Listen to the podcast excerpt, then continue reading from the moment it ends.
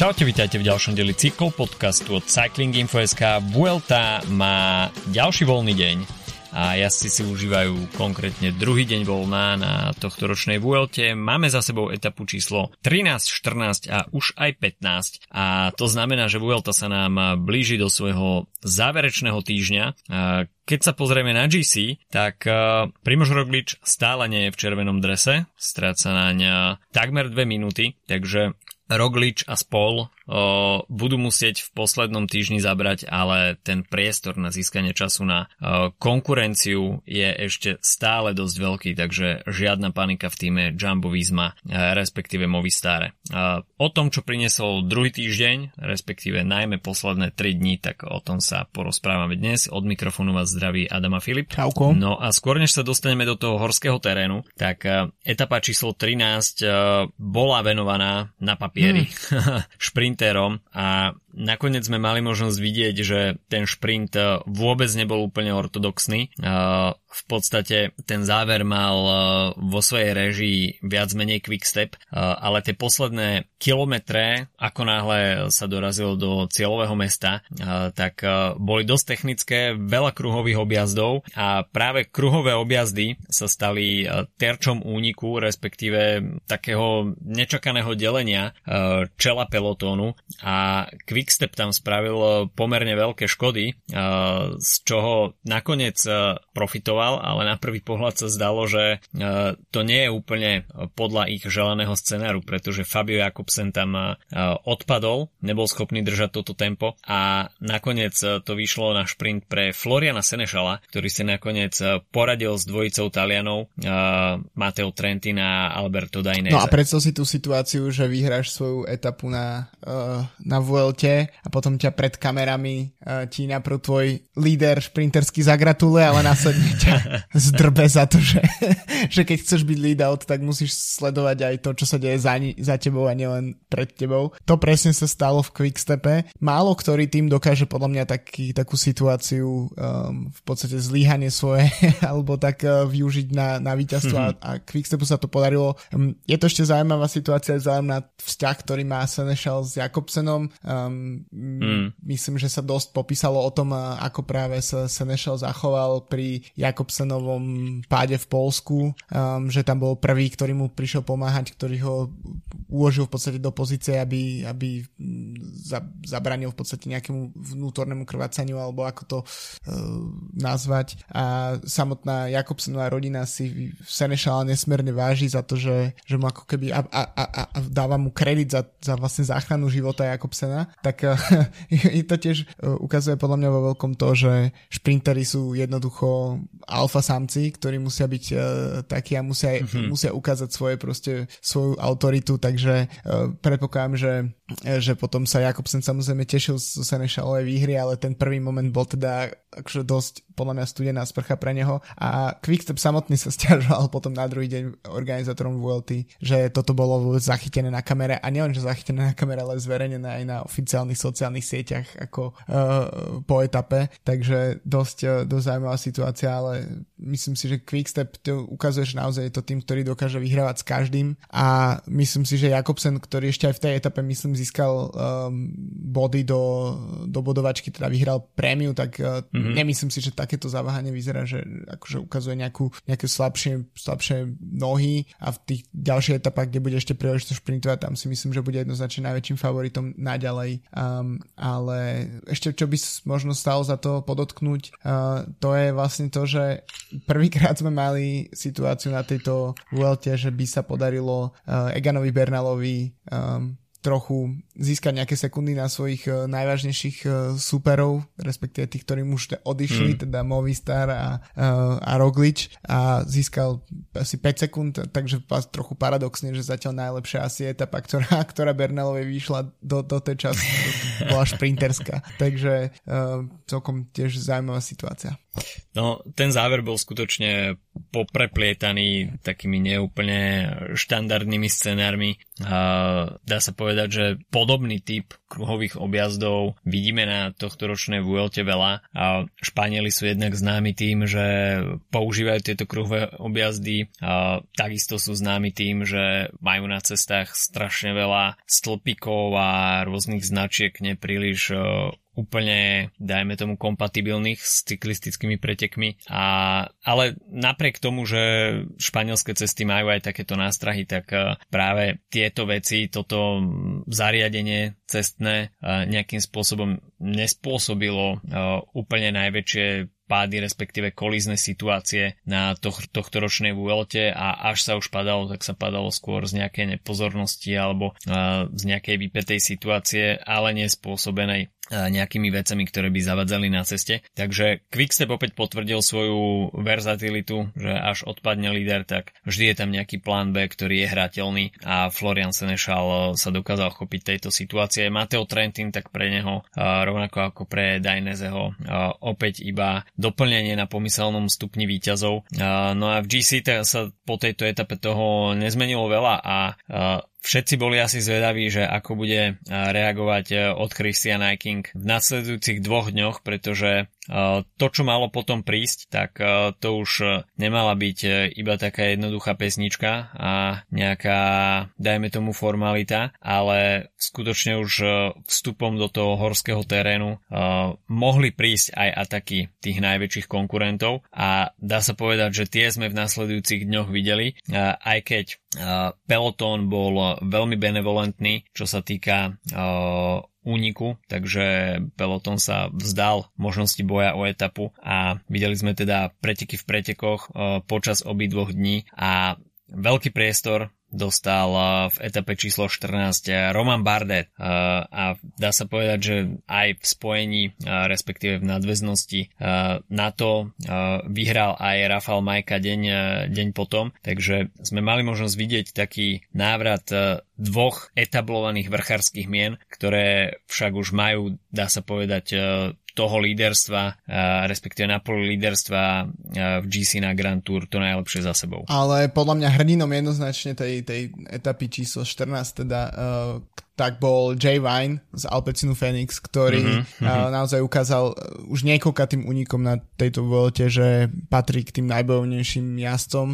Um, paradoxne tú cenu pre naj, najbojovnejšieho jazda nedostal. Dostal samozrejme španielský pretekár. Myslím, že to bol v tomto prípade uh, Daniel Navarro z Burgosu. Um, na čo sa, čo som zachytil, tak uh, sa anglicky hovoriaci internet uh, rozhodol hlasovať vo veľkom uh, za Jaya Wina v tej etape ďalšej a uh, na, tam získal tú cenu Rafa Majka, čo asi teda právom, ale takže sa nepodarilo tak nejakým spôsobom zhekovať internet, aby, uh, aby si Jay Vine zaslúžil tú cen, cenu, ale v tom, tom prípade naozaj ten pád, ktorý, um, ktorý, na ktorý navezujem, ktorý spomínam je, došiel, uh, vlastne bol pri kontakte s vlastným autom tímovým, s tímovým, to áno. vyzeralo to veľmi zle podľa mňa na prvý pohľad, ale mm. Jay Wine ako, ako Terminator. Proste nielen, že um, sa vrátil späť na cestu, ale ešte k tomu finišoval na treťom mieste s 3 minútovou stratou na Bardeta, ale um, ten jeho dres podľa mňa bol už zložený z niekoľkých častí. Moment si ho mohol, niek- z- mohol si ho jednoducho dávať dole z rôznych uh, tých častí. Na- skvele vyzerali tiež jeho čísla, ktoré mu odletávali vľavo vpravo. Uh, mm. tak, uh, ale že tento jazec, ktorý je v podstate má minimum skúseností ako keby ešte z, z pretekania je to jeho prvá sezóna, je to uh, vlastne výherca uh, z Wiftovej súťaže o to, aby, aby získal týmov, uh, získal miesto v týme mm-hmm. Alpecin Phoenix, tak na to, že vo svojej prvej skutočnej sezóne na Pro Conti level jazdí už uh, Grand Tour a že sa púšťa takto do únikov, tak uh, je veľká vec a uh, myslím si, že by si určite by sme mu dopriali nejaké víťazstvo z úniku v najbližších dňoch. Um, čo sa týka Bardeta, tak uh, ten vyzeral jednoznačne najaktívnejší aj najsilnejší v tej, uh, v tej unikovej skupine aj v momentoch, kedy nebol na čele, um, pretože to, strel, to sa tam to striel, striedalo, tak, tak v momente, kedy došlo k tým naj, najstrším častiam záverečného stúpania, tak tam ukázal Barde, že je proste stále veľmi silný vrchár a tam um, zapol svoje, svoju akceleráciu a v podstate keď, keď uh, dropoval jazdcov, ktorí boli pred ním, tak, tak to vyzeralo ako dvojrychlostná mm. súťaž popravde. No a možno ešte sekunda k tomu, čo sa dialo k druhej skupine, kým ťa pustím k slovu, tak um, tam si zautočil Miguel Angel López, teda Superman. Um, nakoniec získal na Rogliča 4 sekundy. Uh, myslím si, že to mm. v tom momente bol sympatický atak, ale v, ten, v tom výsledku vlastne nepriniesol podľa mňa absolútne nič, že akurát možno stratu sil, pretože to bol, uh, keď to porovnáme napríklad s tým, čo spravil um, Yates deň neskôr, tak uh, OK, tiež to neboli nejaké obrovské straty, ktoré nadeloval konkurencia, ale už to aspoň bolo 15 sekúnd a ten uh, ten náskok ako keby zohral nejakú rolu, ale v tomto naozaj bolo iba ako keby Rogli, eh, pardon, López si odskočil dopredu a potom iba za ním také stádo tých, tej čelnej skupiny došlo úplne v pohode bez toho, aby, aby, mali, aby si robili z toho nejakú ťažkú hlavu a uh, neviem, že či tie 4 sekundy budú niečo znamenať v konečnom dôsledku pre uh, Supermana. No, mimochodom veľmi zaujímavé bolo a ešte aj zaujímavé bude, ako si poradí Intermarš Vanty uh, s atakmi, respektíve zbranením toho červeného dresu. A k takej tej prvej konfrontácii vážnej prišlo už uh, počas etapy číslo 14, keď uh, sme mali možnosť vidieť, uh, že od Christian Eiking uh, nakoniec dokázal udržať krok s tými najlepšími. Stratil tam nejaké sekundy, stratil aj na Giloma Martana, ktorý ho teda priamo ohrozuje z druhého miesta, ale videli sme skutočne, že vedel zaťať zuby a vedel sa prispôsobiť tomu tempu. Stratil tam nakoniec na čas pol 20 sekúnd, čo ešte stále boli, myslím si, že že priateľné straty, ale skutočne Movistar bol tým, kto sa snažil dostať Rogliča, respektíve, respektíve Ineos do úzkých, avšak ten Supermanov atak prišiel pomerne dosť neskoro. Roglič na to nemusel ani priamo reagovať, stačilo, že on si nejak pôjde pár metrov svoje tempo a potom uvidí, že, že čo vlastne s Lópezom bude. Uh, takže pre Rogliča toto nepredstavovalo žiadnu nejakú veľkú hrozbu. Uh, keď sa pozrieme do GC, tak uh, skutočne vyslovene iba kozmetické zmeny a Superman tam navyše strácal na uh, Rogliča minútu a pol, takže Roglič sa vôbec nemusel dostávať do nejakej veľkej paniky a toto bola taká malá ochutnávka toho, že čo mohlo nastať uh, o deň potom a Cristiano Dyking, tak uh, ten zvládol e, etapu číslo 15, e, myslím si, že s veľkou cťou. A keď sa pozrieme na ten samotný priebeh, tak Rafal Majka, to víťazstvo Majku prišlo skutočne po fenomenálnom výkone, veľké solo a tie emócie v cieli, tak tie skutočne hovorili o tom, že Majka si toto víťazstvo veľmi cení.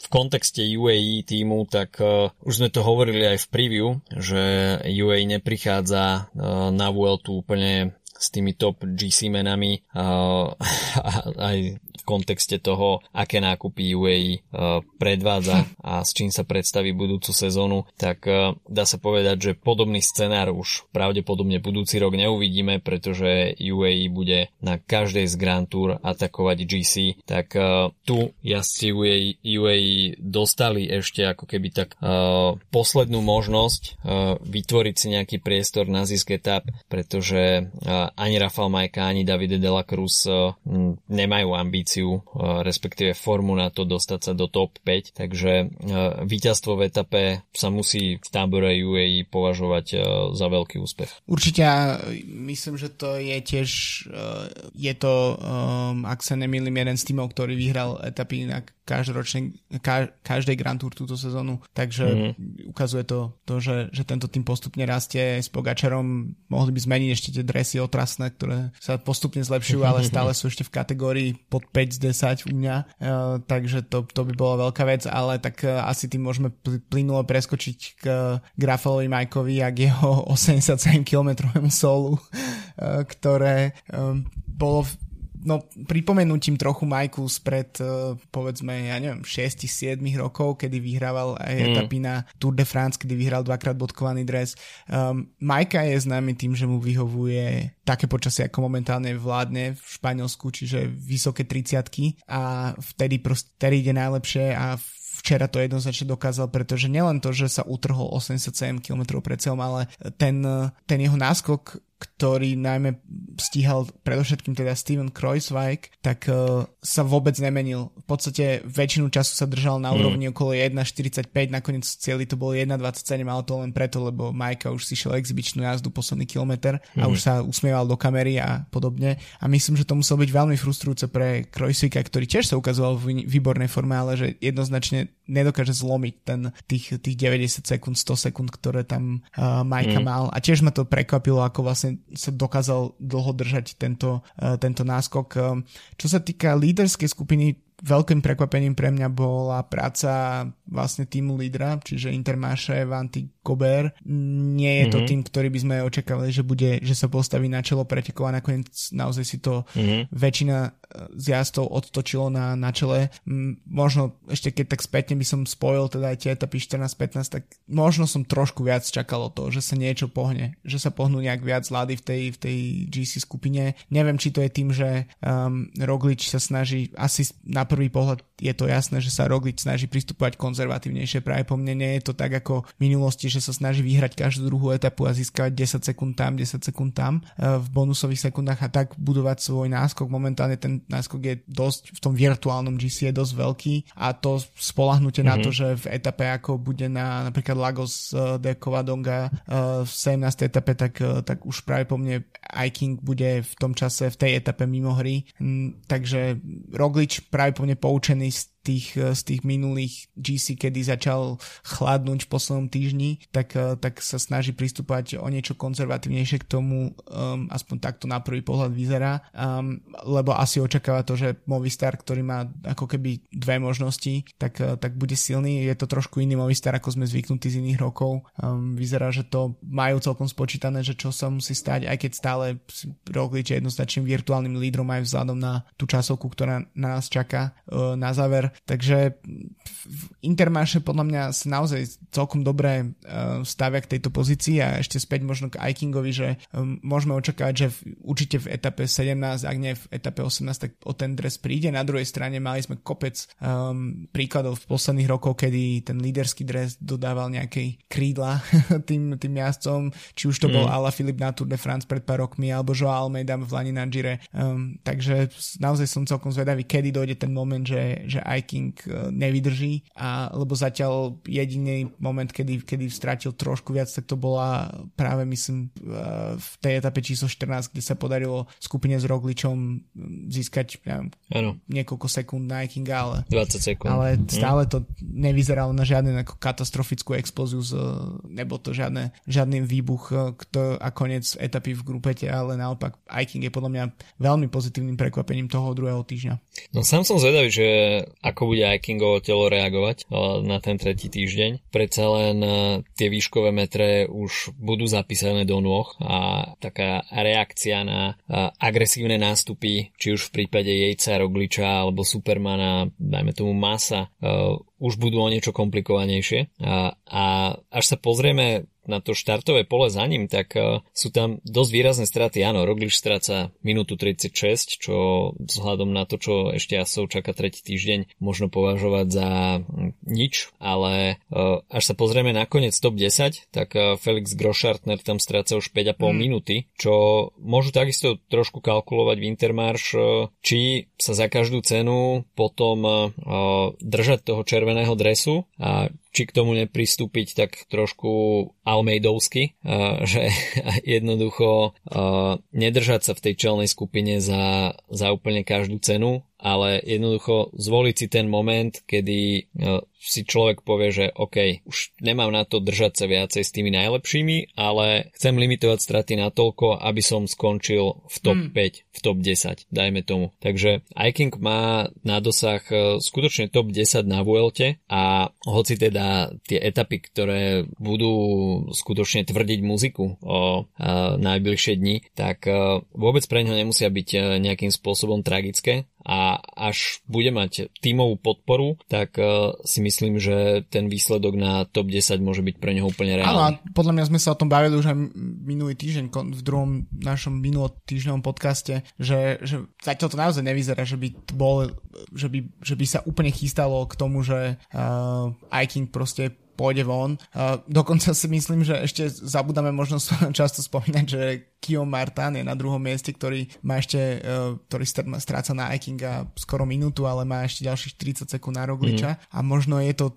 on čak ako keby na tú príležitosť, že by sa konečne dostal do líderského dresu, ale myslím si, že skôr je reálnejšie, že keď už vybuchne Iking, tak, uh, tak Martin pôjde s ním a, a, a pôjde do líderského dresu buď Roglič alebo niekto z Movistaru. To je podľa mňa ta, momentálne to tak vyzerá. Um, podľa mňa čo je vidieť je, že naozaj sa nám e, vykryštalizovala tá štvorica, povedzme Roglič, Mas, López a Hake um, s tým, že takí žolíci sú tam potom e, dva jazdci z Ineosu, ktorí stále aj napriek stratám a napriek tomu, že nevyzerajú úplne najlepšie, tak aj Yates aj s Bernalom podľa mňa ešte môžu nejakým spôsobom um, tie, tie, tie dve kopcovité etapy, o ktorých ešte bude reč, tak uh, tie budú tak ťažké, že tam sa môže stať uh, nejaký, nehovorím, že teraz Bernal spraví Fruma a, a, a a zoberie všetkým červený, červený mm. dres, ale my, na to, aby sa napríklad posunul na pódium, to, to, to sa kľudne môže stať, lebo um, tiež netreba zabúdať na tie podmienky, ktoré momentálne v Španielsku vládnu. Um, je to podľa mňa zložité pre každého, aj miestnych jazdcov, um, pretože,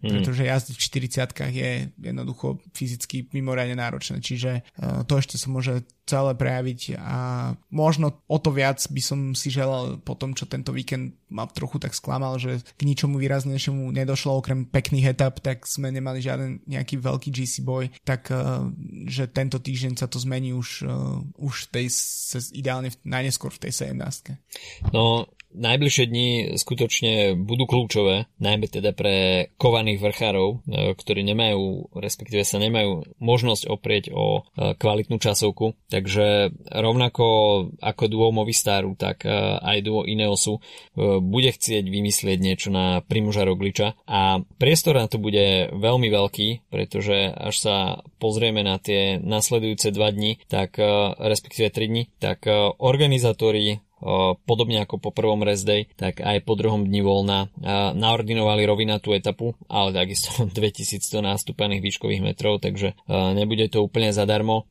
Navyše tá druhá polovica bude viac menej hore-dole stále po nejakých neklasifikovaných brdkoch, takže bude tam treba stále bojovať o nejakú pozíciu. Samozrejme, šprintery toto budú chcieť využiť ako jednu z posledných možností získať šprinterskú etapu pre seba, takže bude potreba byť e, plne koncentrovaný, ale vrchári sa určite viac budú tešiť na etapu číslo 17, ktorá bude končiť na vyhlásenom stúpaní Lagos de Covadonga. Veľmi náročné stúpanie počas tohto dňa, tri kategorizované stúpania, jedna trojka, dve jedničky, dvakrát sa pôjde na Lakoyada Jomena s dĺžkou 7,6 km, priemerný sklon 9%, no a Lagos de Covadonga 12,5 km. V priemere iba v úvodzovkách 6,9%, ale tá stredná pasáž, tak tá bude veľmi náročná, tam to v maxime bude až 20%, takže pokiaľ sa tam niekomu zadrhnú nohy, tak môže tam prísť k veľmi veľkej časovej strate a môže to vo finále hrať veľký, veľkú rolu. No a etapa číslo 18, tak to bude v podstate posledná horská previerka na tohto ročnej Vuelte, ale až by sme mali hovoriť, že to najlepšie nakoniec tak e, v tomto prípade to skutočne bude platiť, pretože 4500 výškových metrov, dve horské prémie prvej kategórie, jedna jednička, ale nakoniec budeme vidieť autu del Gamoniteiru 16, 14,6 km, priemerný sklon 9,8, ale v podstate až na takú o, miernejšiu stredovú pasáž o, 2 km uvidíme non-stop sklony cez 10%, v maxime 17 a to maximum príde na úplne samotný záver. Takže toto bude skutočne 14 veľmi výživných kilometrov a až by malo prísť k nejakému vodu zlomu, tak myslím si, že toto je práve to miesto. No je to um, údajne nové Angliru, um, takže som zvedavý, či to, či, si to, či to naplní túto uh, toto očakávanie, ale je to presne moment, kde um, nechcel by som sa napríklad rozbiehať v, v, v takomto kopci po napríklad nejakých mechanických problémoch alebo podobne, to je to hmm. jednoznačne uh, môže, napríklad také niečo môže kľudne spôsobovať minútové straty, takže tam musia naozaj, uh, myslím, že tam bude tá selekcia obrovská, dokonca si nemyslím, že by, možno, že by, že by došlo k tomu, že by sa nejak rozdelili preteky na, na dve časti, pretože práve po mne tento to záverečné stúpanie je tak dlhé, že práve po mne tá líderská skupina stihne dobehnúť čokoľvek, čo bude uh, z toho, čo zostane z tej, z, z toho uniku denného, takže to bude podľa mňa veľmi,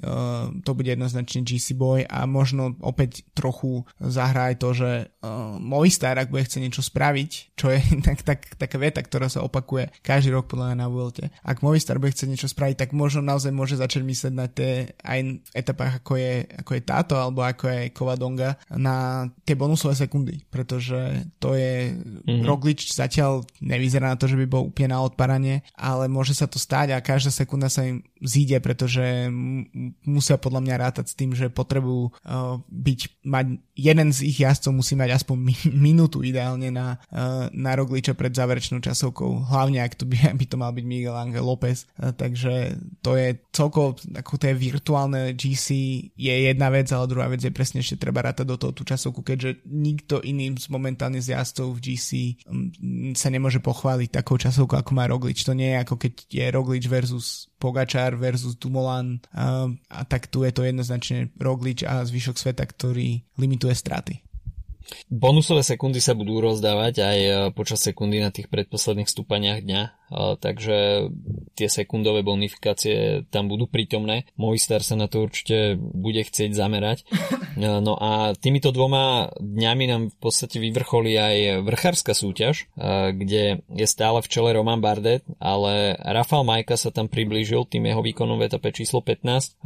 Na rozdiel 21 bodov je tam samozrejme aj Damiano Caruso, ten však bude mať asi skôr na starosti Jacka Heiga, takže tieto individuálne ambície asi pôjdu bokom. No ale ako sme zvyknutí, uh, či už z Tour de France alebo aj z Vuelty, tak uh, tieto posledné dni majú väčšinou v rukách GC jazdci a uh, pokiaľ tam príde skutočne k tomu, že v obidvoch etapách budú bojovať o víťazstvo v etapách jazdci v GC, tak môže prísť k situácii, že do dresu pre najlepšieho vrchára sa nám oblečie niekto, kto bude zároveň bojovať aj o GC ambície. Určite, tak um, škoda, že, že už nemáme ten uh, tú kom, je to kombativita, alebo ktorý to bol dres, kombinácia všetkých, uh, čo mm-hmm. ešte pred časom mm-hmm. bola aktívna na, na Vuelte, pretože naozaj Vuelta boli jedni z tých pretekov, kde, kde v bodovacích súťažoch, jak vyhrával Valverde alebo Rodriguez a v, takisto tí istí muži vyhrávali v,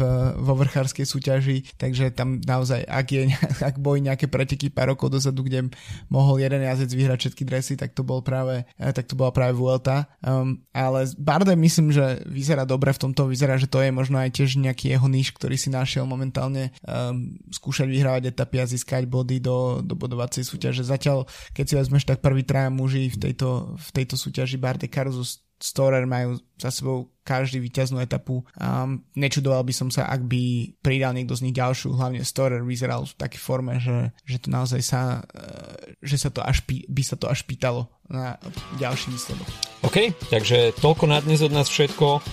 Až máte rest day, tak si ho užívajte, pretože nasledujúci týždeň skutočne bude v Španielsku veľmi horúci a okrem veľmi náročného horského terénu a výškových metrov nás potom čaká aj to záverečné trojdne a záverečná časovka v Santiago de Compostela. Majte sa zatiaľ pekne. Čau, čau. Čauko.